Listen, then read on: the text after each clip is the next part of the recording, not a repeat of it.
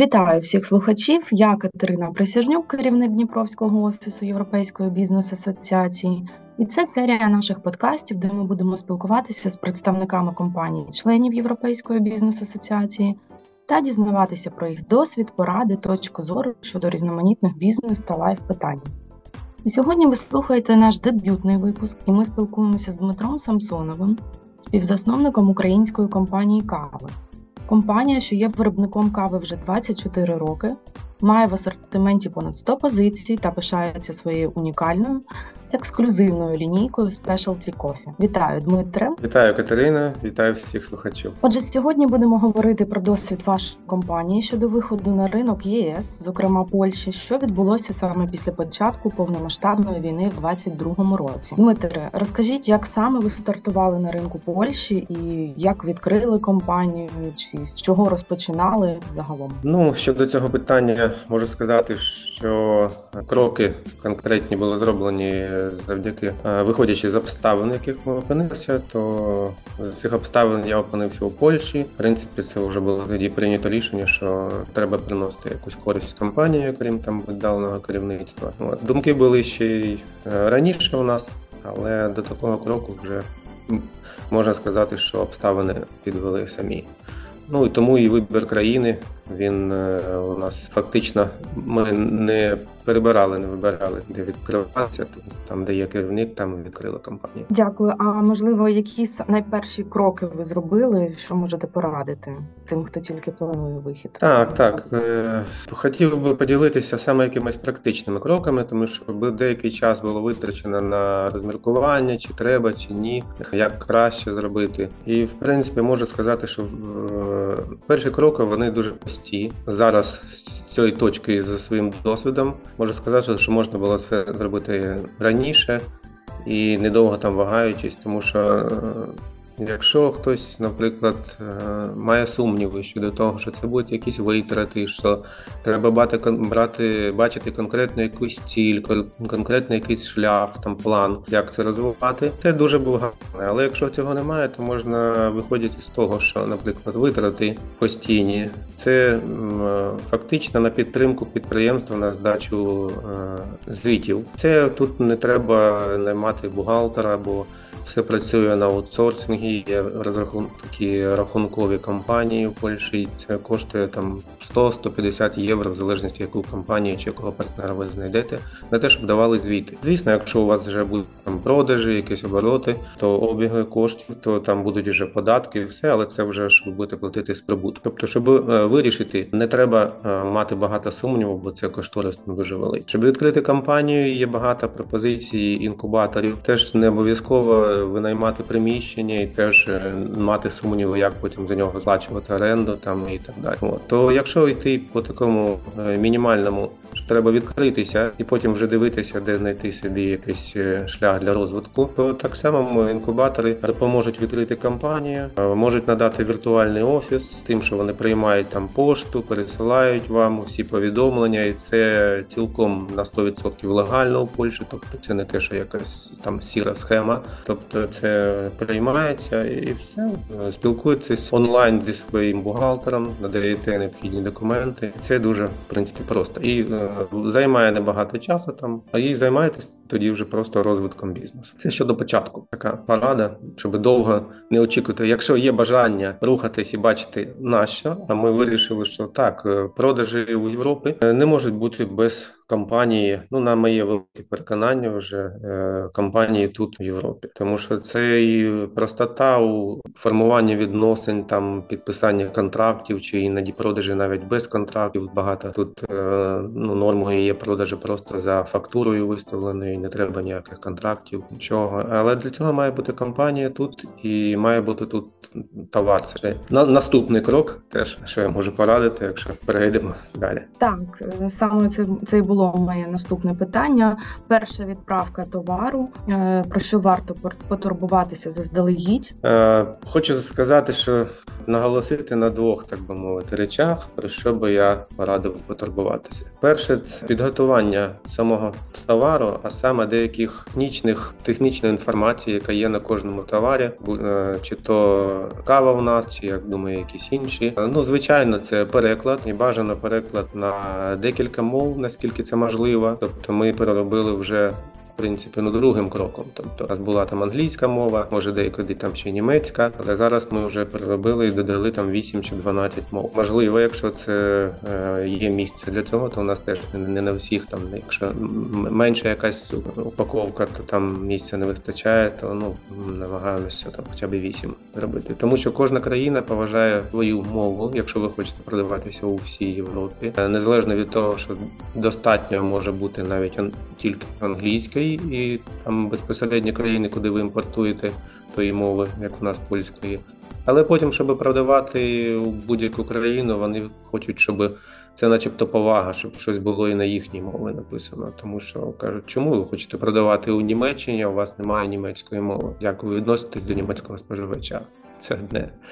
І друге, це тож те, що ми зустрілися. Не можу сказати, що це може для всіх буде корисним. Це кожен вирішує сам, але е, є такий негатив до. Е, Кирилиці на упаковці, тобто до тексту кирилиці, незважаючи на те, що це українська, ставимо там український прапорець маленький чи просто кольори, е, тому що не більшість і навіть поляки не не відрізняють, не дуже відрізняють, чи не, не дуже хочуть занурюватися чи то українська, чи то російська, тобто вони бачать кирилицю, і у них це асоціюється з російською. І, скажімо так, перший якийсь такий натяк на це ми е, проігнорували. Але коли втретє, там з якимось е, більш-менш крупними нашими потенційними партнерами вони кажуть нам те ж саме, то в принципі мали реагувати. Бо споживач, наприклад, у супермаркеті він не хоче задивлятися і перевіряти, чи то там українське, чи якась. Він бачить кирилицю, відкладає пачку і бере іншу там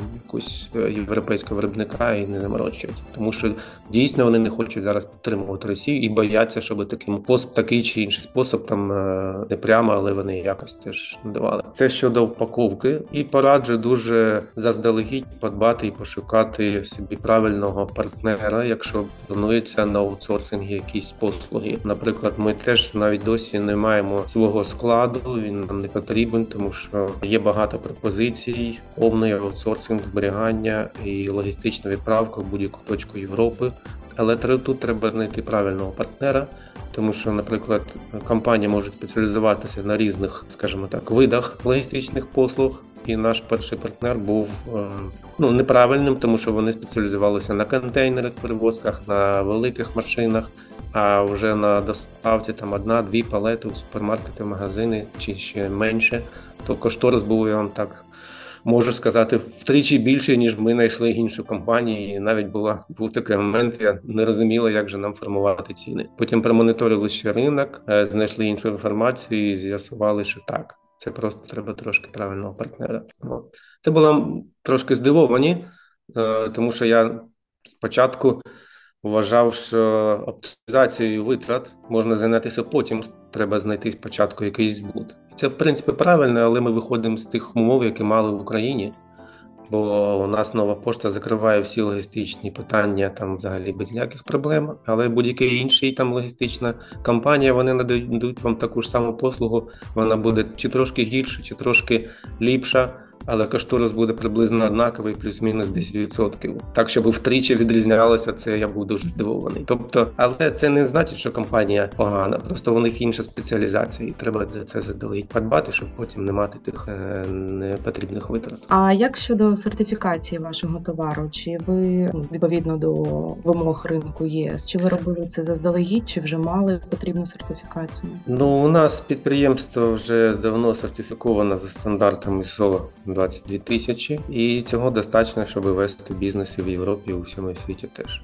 Тобто вся наша продукція автоматично вона стає сертифікованою. Якщо цього нема, то це, звісно, треба обов'язково, але я думаю, що будь-який власний бізнес це розуміє. Тому що навіть коли я вам так скажу, що при якихось перемовинах ніхто одразу цього не питає. Але коли доходить до того, що вже постачання товару, то це як ну як би мовити, замовчення має бути, і тоді треба надати сертифікат. Якщо в тебе його немає, то то все було марно до цього. А, Так, зрозуміло. А ось ми декілька разів вже сьогодні говорили про кошторис. Він може відрізнятися. Скажіть, чи можете ви привідкрити завісу того, ну скільки коштувало це вашій компанії? Ось вже виходячи з досвіду вашої роботи на ринку ЄС, вийти на ринок Польщі? Ну е, я би розділив на дві частини. Перша, яку я вже проговорив, просто відкриття компанії це коштує там, ну я не знаю, там, може 100 євро. Це просто за послуги, ну і там трошки часу, щоб надати там необхідні документи. Потім підтримка компанії, якщо у вас немає ще самого бізнесу.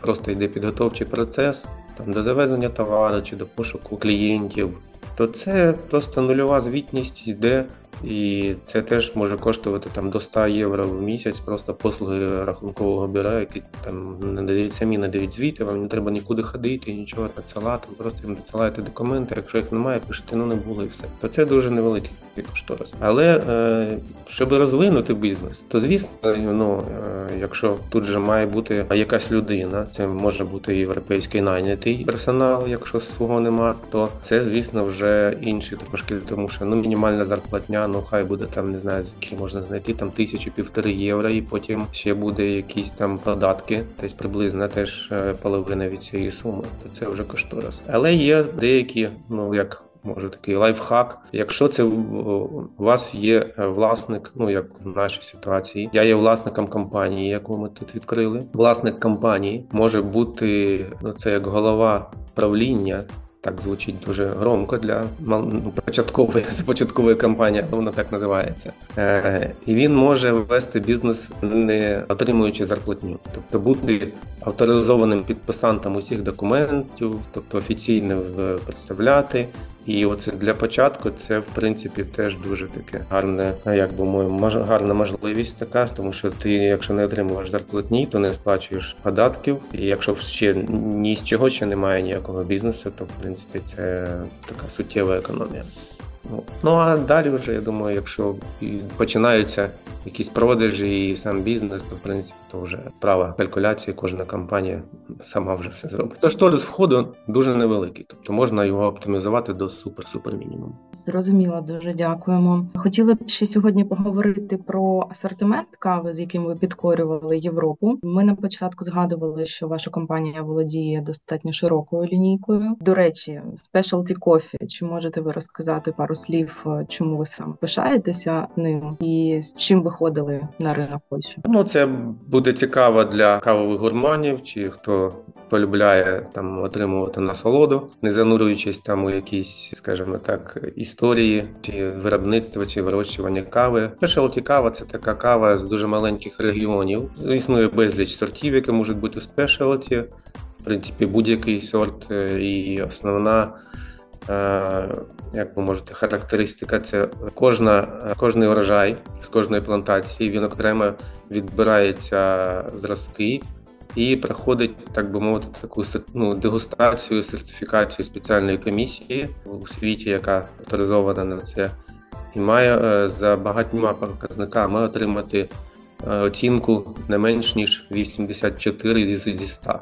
Там враховується і ідентичність зерен одне до одного, і розміру, і ну, все все все дуже багато чинників. У тому, що це відноситься тільки ось до цієї партії, з цього цієї маленької плантації, і навіть наступного року воно може бути не таке.